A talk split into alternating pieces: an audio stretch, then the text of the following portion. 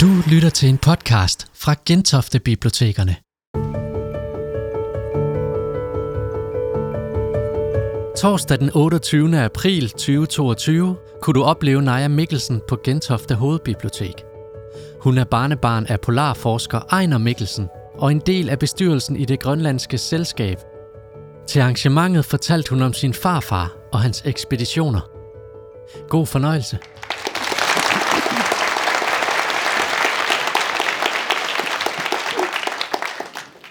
Det er jo altså sjovt og fantastisk at få lov at stå her og skulle fortælle om Ejner Mikkelsen. Nej, goddag. det var ikke ham. øhm, så er det spørgsmålet, hvem er Ejner Mikkelsen, eller hvem var Ejner Mikkelsen? Der kan jeg sige, at han var en utrolig levende og meget øh, energifyldt person, som virkelig satte sig noget for, og så gik han efter det. Og han slap som regel godt fra det. Altså han mistede både skib og hund og hvad som helst han havde med. Men levende hjem, det kom han altid. Og han var en urolig sjæl. Da han var 13 år, så sad han i skolen, og så orkede han altså ikke at være i skolen længere. Og hans forældre kunne godt se, at det går ikke det der. Så han havde en meget forstandig far. Faren tog ham ud af skolen og sagde til ham, okay, du får ikke lov at gå rundt og drive. Du skal ud og sejle. Og han kom ud og sejlede med det her skib, vi kan se det op til venstre, eller det er sådan lidt i tågerne på grund af lyset. Men i alle fald, han kom ud og sejlede med det her skib som jungmand. Og han benyttede tiden, han benyttede sine øjne. For eksempel så kom det ned her i det øh, indiske ocean, i den allersydligste del af det indiske ocean. Og der sad han oppe på, hedder det Råen, aller øverst oppe, og kiggede ud. Og hvad så han langt borte? Isbjerge, lige præcis. Der så en isbjerg. Og så sejlede de over ekvator og kom op til Bombay, og hvad mødte han derop? En spormand. Og hvad spåede den her spormand? At han ville komme til et land, der var helt hvidt. Og det kunne han altså ikke forstå, den her spormand, for han sad jo under palmer, og der var grønt og fint, men noget, der var helt hvidt. Men det ville han altså komme til, sagde spormanden. Og spormanden sagde også, du vil blive gammel. Og begge dele giver opfyldelse. Da Ejner Mikkelsen nu kom hjem fra den her øh, sejltur som jungmand, så havde han jo hørt det der med, at han skulle komme til noget land, der var hvidt. Og også, at øh, han skulle blive gammel. Så hvad gjorde han så? Han begyndte at se, hvor kan der være hvide lande henne. Og der hørte han om en svensk polarforsker, der var ved at udruste en ekspedition. Han skulle til Nordpolen med en ballon.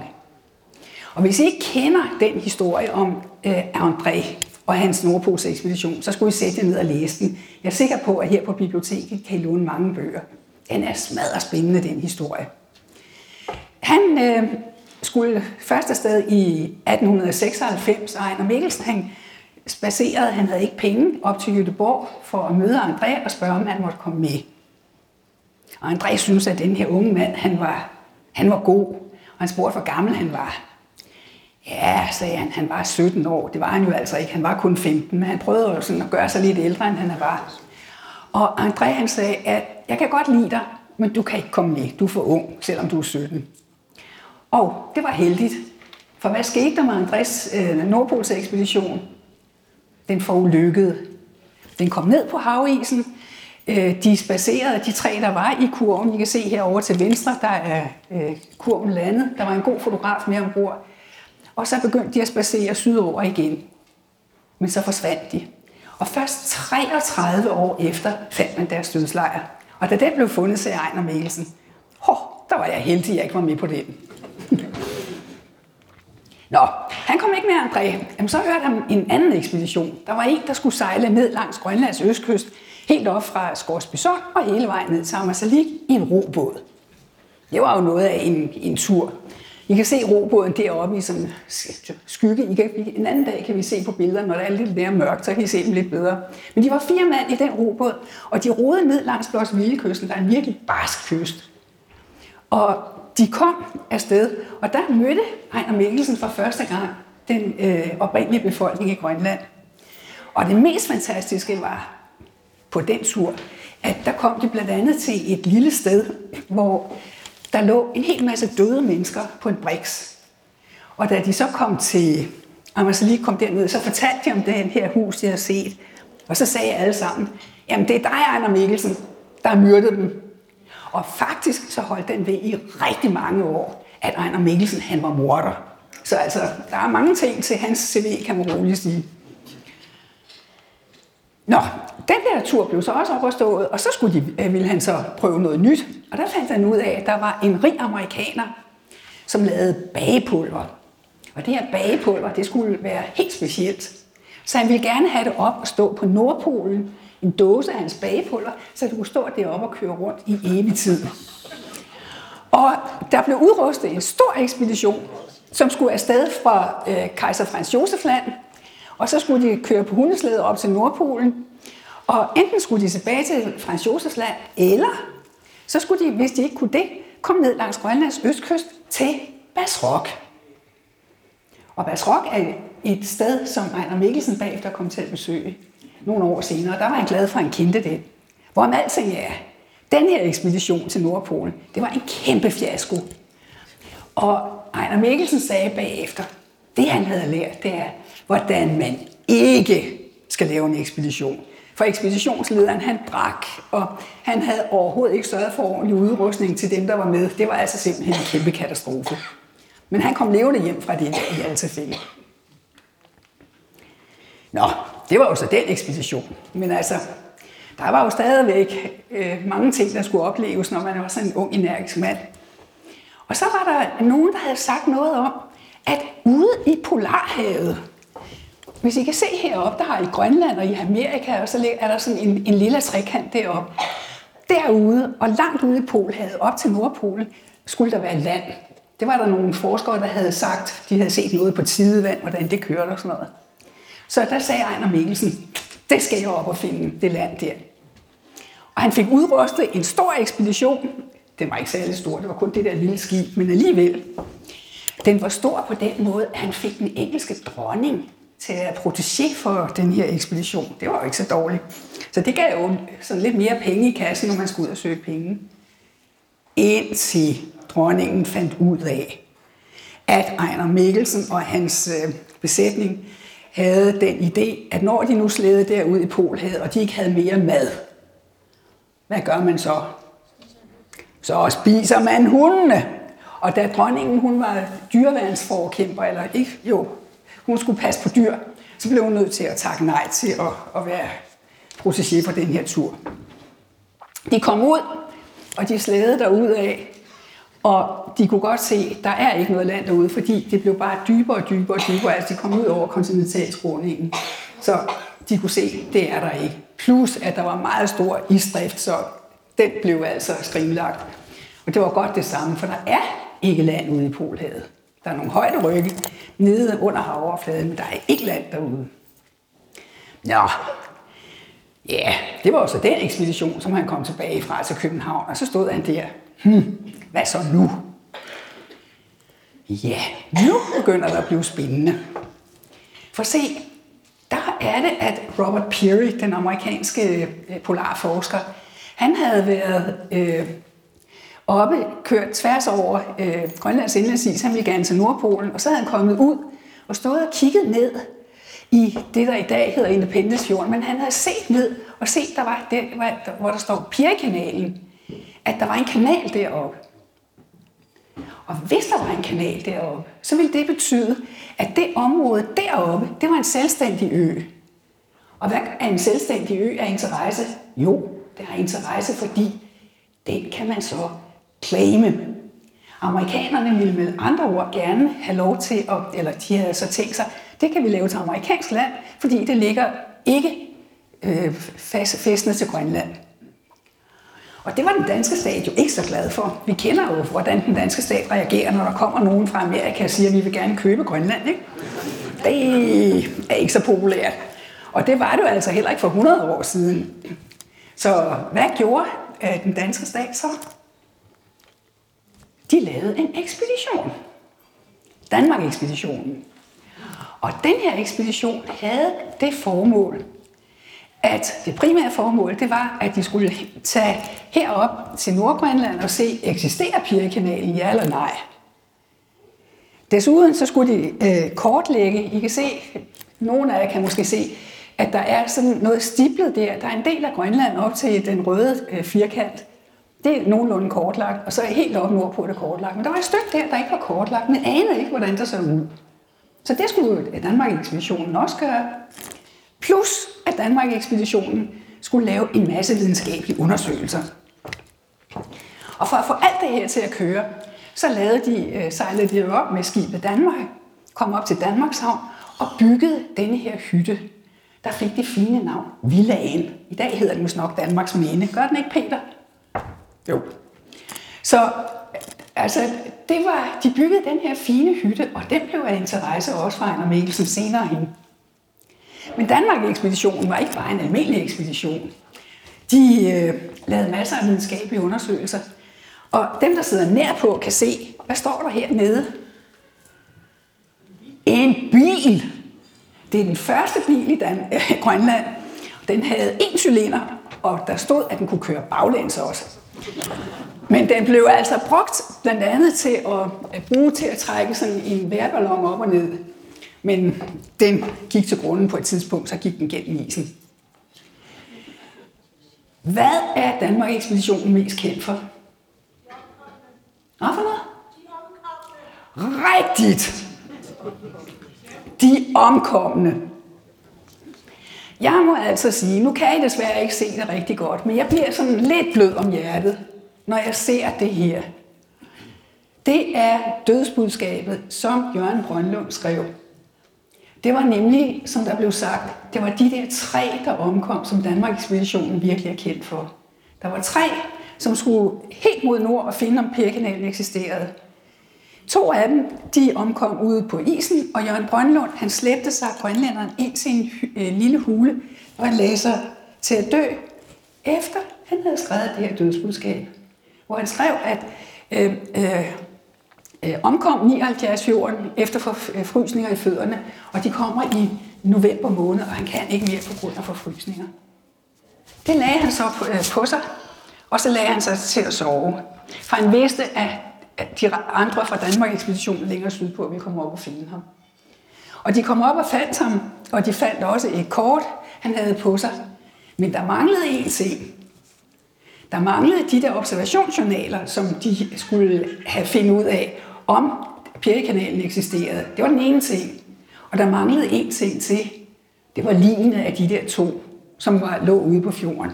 Så da Danmark-ekspeditionen kom til København, var det jo ikke helt så godt, at... Øh, Altså man havde jo... I dag kan I gå ind på et bibliotek og se, der er en halv eller en meter meddelelse om Grønland og videnskabelige resultater. Men det, der altså tæller, det er jo igen lige de her tre, som omkom, og deres observationsjournaler, som manglede, da de kom til København. Nå, hvad så? Man skulle have fat i de der observationsjournaler, fordi kunne amerikanerne virkelig gå hen og sige, at Pærland, det var, kunne blive Grønland, øh, undskyld, amerikansk. Så øh, den danske stat, efter en del trakasserier, sendte så en ny ekspedition derop, nemlig Alabama-ekspeditionen. Og den blev ledet af Ejner Mikkelsen, og de sejlede op med skibet Alabama, sådan en lille 45 ton skib. Det var ikke særlig stor. Og kom ind, desværre ikke helt derop, hvor de skulle. Altså, de skulle egentlig have kommet ind derop i Danmarkshavn, hvor de andre var kommet ind. De kom en hel del syd for, men det var ikke noget at gøre ved. Der var is. Og de var også blevet forsinket, altså, da, de sejlede op over Nordatlanten. Og det betød, at de kom så sent derop, at da de skulle ud og prøve at se efter øh, ligen af de der to omkomne, så tog de afsted i september-oktober. Det var alt, alt, alt, alt for sent hvor de så slædede hele vejen op til den blå firkant derop til Lambertland. Så de kom op og fandt Jørgen Brøndlund, hvor han lå i sin hule.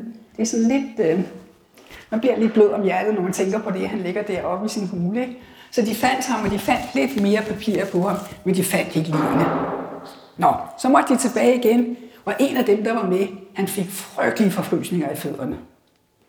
Så han kunne ikke komme videre med næste gang, de skulle afsted. For det, nu skal de afsted. Nu skal de på den store ekspedition. Og hvem har vi her? Her har vi Ejner Mikkelsen og Ivar Iversen. Og jeg tror, man skal lede længe efter et så umage par. Altså, I kan se Ejner Mikkelsen stor stort. Han havde masser af arktisk erfaring. Han havde jo været i Arktis. Han vidste, hvad det drejede sig om. Og ved siden af ham, der står Ivar Iversen. Og Ivar Iversen, hans erfaring var, sagde han, at han havde haft en hund, da han var dreng, og den havde han haft det godt med, så han var sikker på, at han kunne køre hundeslede. Og den arktiske erfaring, ja, den havde han ikke så meget af, fordi han havde altid været under dæk. Men han skulle nok få maskinen til at virke på den lille skib, de skulle sejle videre med. Fordi der var sket det, da Ejner Mikkelsen sejlede op mod Grønland, så var maskinmesteren ombord på skibet, han var blevet syg, han blev sat i land i Island, og så var Iver, Iversen villig til at sejle med Ejner Mikkelsen videre. Han anede ikke, hvad han gik ind til, sin gode Iver Iversen. Men han ville gerne opleve noget, så han sagde, okay, jeg tager med. Og det vil jeg sige, det var et held for Ejner Mikkelsen. Og især var det et held, at de var så forskellige. Både i, fys- i fysik og også psykisk. De var meget, meget forskellige. De slæder så afsted, kommer op over indlandsisen, og indlandsisen, øh, jeg skal måske lige gå tilbage, så I kan se, det de skal, de skal ud på en 2.000 km, mere end 2.000 km lang slædetur, hernede fra Stjernen.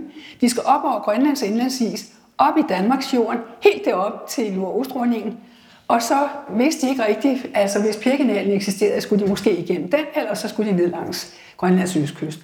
Det var mere end 2.000 km på slæde, og det er altså ikke noget, man bare lige gør. Men øh, det skulle nok gå.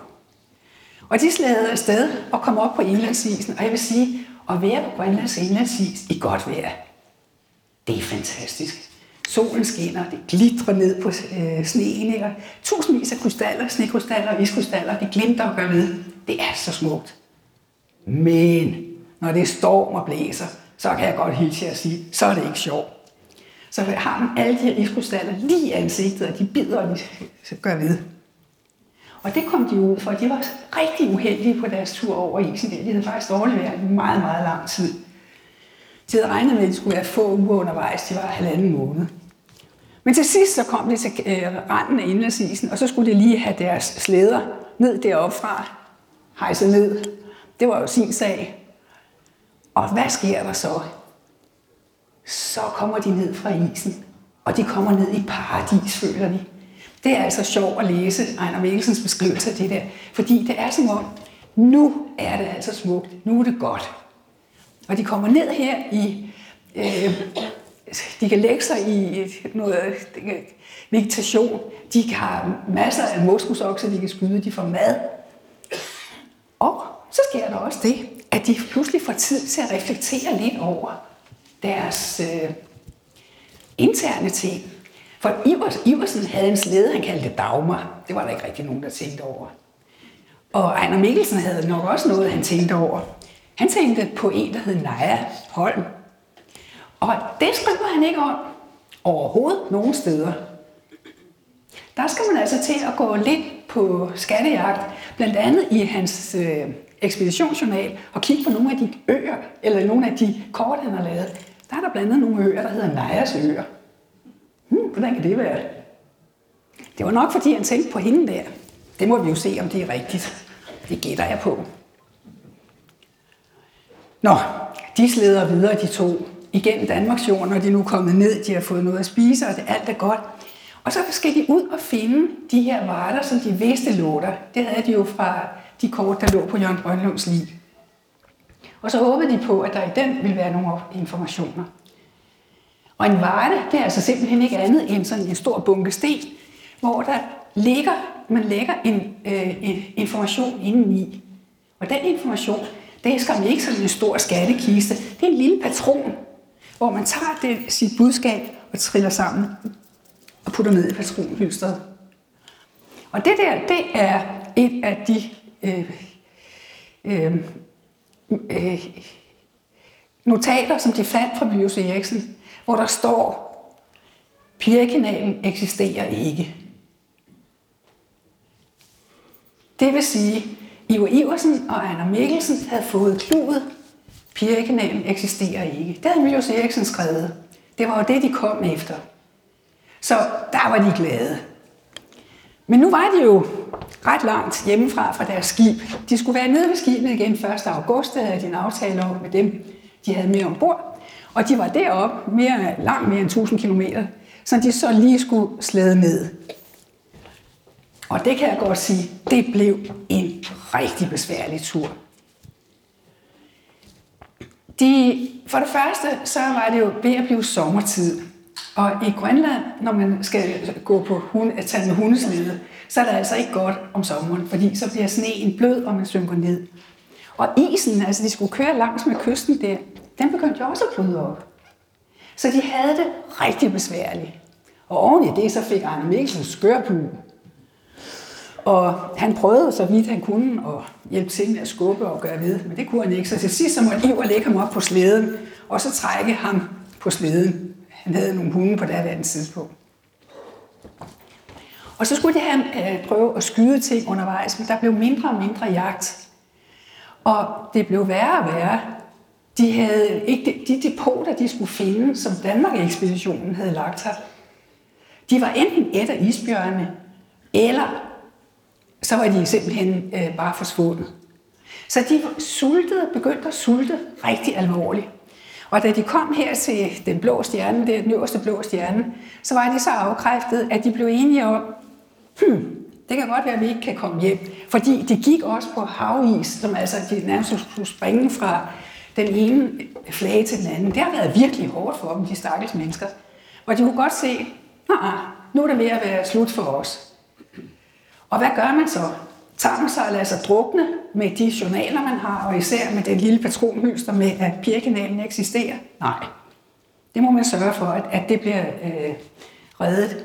Så de lagde øh, deres ting i et depot, og så kæmpede de sig videre. Og det blev hårdt. De kom i slutningen af september øh, ned mod, nu kan I se Danmarks Havn igen, hytten der. De øh, kom ned, øh, ups, kæmpede sig der fra den øverste blå stjerne videre ned mod Danmarks Havn. Men de sidste 3-4 døgn, de gik, der havde de bare ikke noget at spise. Og de havde ikke væske, de havde intet. De havde efterladt telt, soveposer, det hele. De havde så lige skåret øh, bunden af soveposen, så de kunne sidde op af en klippeknold og ligesom prøve at holde varmen der. Men det har været hårdt for dem. Og på et tidspunkt, fortæller Ejner Mikkelsen, så var de så afkræftet, at de var kun ganske få kilometer fra den hytte, de skulle ned, hvor de vidste, at der var mad.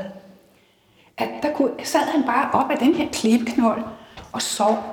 Og pludselig så mærkede han, at den var varm. Det var ligesom sådan et, en kakkelovn, for han drømte, at der kom nogen med mad. Han var faktisk ved at dø der. Han var lige så stille ved at øh, ryge ind i sin dødsøvn.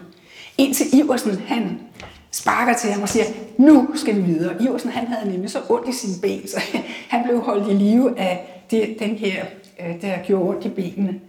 Så han fik liv i Ejner Mikkelsen igen. Ellers så var det der blevet Ejner Mikkelsens gravsten. Den er lige tæt på Danmarkshavn. Men det blev det altså ikke. De kommer ned til Danmarkshavn. De har ikke spist i tre døgn, og de har sultet i tre måneder. Så de var virkelig sultne, og de ved godt. Ved, har I prøvet at sulte rigtigt? Hvad sker der, når man er rigtig sulten? Har spiser man meget, meget, meget lidt, hvis man er fornuftig. Og det vidste de godt. Men når der nu pludselig var så meget mad, så spiste de, de åd simpelthen. Og det betød, 14 dage lå de nærmest og var helt ødelagt af al den her mad. Men de måtte jo videre, fordi de havde jo deres øh, øh venner længere sydpå, nede ved skibet, og der, hvor de var gået i land. Og så i november måned, hvor det er jo mørkt i Nordøstgrønland, og koldt og hvad som helst, så havde de jo stadigvæk ingen slede, ingen hunde. Så går de ned mod der, hvor Shannon, hvor skibet ligger. Og så når de kommer hen over en, et landbræk, så ser de en mast, og så siger de, ja, de er der, de er ikke taget afsted, selvom det er november måned. Og de bliver glade, indtil de kommer og ser, at skibet ser sådan der ud. Skibet er blevet et vrag, og af vraget er der bygget en hytte. Simpelthen. Og deres venner er væk. Og der skal de så til at opretholde livet. Og sådan ser hytten ud i dag. Nej, det der var i 2014, der var den ikke repareret. Men den nok, som bliver ledet af Peter Smith Mikkelsen, har været op og renovere hytten. For I kan se, at det hele var faldet sammen der. Men i dag ser den sådan ud. Så I kan se, at de faktisk kom ind i en hytte, der var beboelig. Der var køjer, og der var en bænk. Altså man kan sidde op ad den i dag. Det er sådan rigtig hyggeligt, og bare fint derinde, men der så garanteret ikke sådan ud, da de var der, de der to. Jeg tror, at de har været nogle rodehoveder, hvis jeg skal, skal være helt ærlig. Så øh, sker der så det, at de øh, er der ved Alabama-hytten og kan godt se, der er mange mennesker, der, eller vi sidder et dårligt sted, for hvis der kommer nogen og vil finde os, så må vi ud på et yderskær. Og de kommer så ud til den her forfærdelige klippeø, Basrock. Og derude vidste Ejner Mikkelsen jo, at den her tidligere ekspedition havde bygget en hytte, og der var mad. Så i november måned, så øh, traver de hen over det her, øh, der var islæg der. Den her gang, vi var der, var der vand.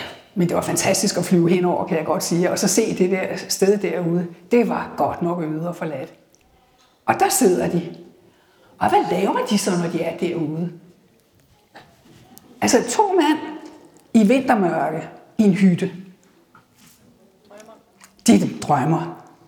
Og blandt andet så havde Iver Iversen et postkort, som er ret berømt. Og det eksisterer stadigvæk, det har min søster Else faktisk. Så hvis I vil se det en dag, så kan I føle på det og mærke, at det sad de og drømte om. Og de havde hver udsat, udvalgt sig nogle veninder. Indtil en dag, at Iver, han står og rører i gryden, og så synger han, jeg har taget din øh, pige, Ejner. Og ved I hvad? Det er den eneste gang, at der virkelig er uvenskab mellem de to. Det er på grund af pigerne. Der går tre døgn, hvor de, den, de er i den her lille bitte hytte på Basrop, og de kan ikke tale sammen. Men Iver, det fantastiske menneske han var, han fik det løst op igen, og de blev gode venner. Og de gik deroppe og var nok ved at blive en lille smule mærkelige. Blandt andet en dag, så var Iver ude, og så sagde han til øh, Ejner, jeg har set min bedstefar sidde ude på en sten. Så gik de ud for at lede efter bedstefaren. Han var der ikke.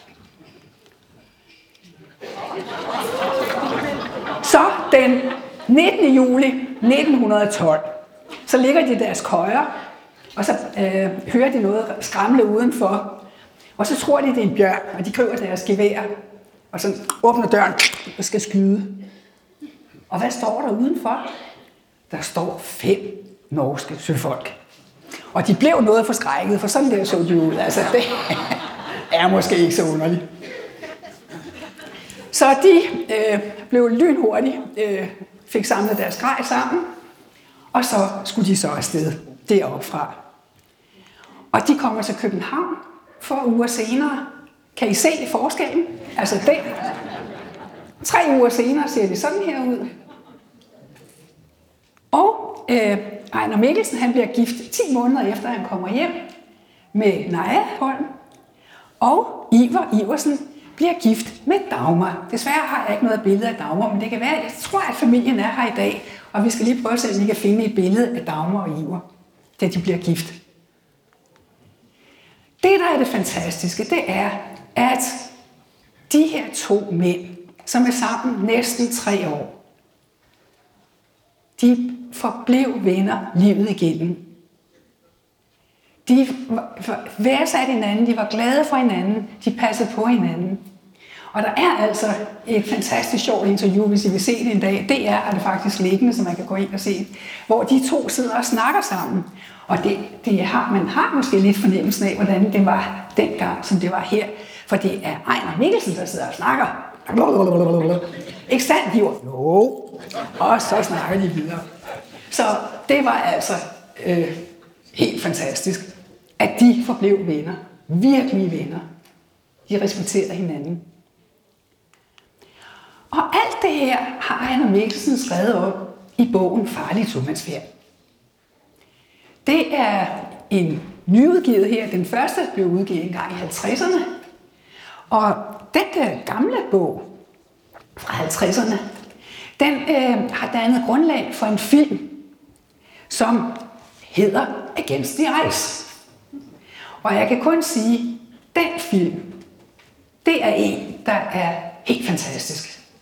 Den er instrueret af Peter Flint, og I har øh, Ejner, eller jeg, Ivar Iversen, han bliver spillet af, den, af Joe Cole, og Ejner Mikkelsen af Nikolaj Koster Valdau. Og det har jo altså været lidt morsomt at følge med i det her, fordi pludselig så er min familie blevet meget mere værende. Og faktisk så tror jeg, det er løgn. Men Ejner Mikkelsen, han er til stede blandt os. Så Nikolaj Koster Valdau, må jeg have lov at invitere dig på scenen.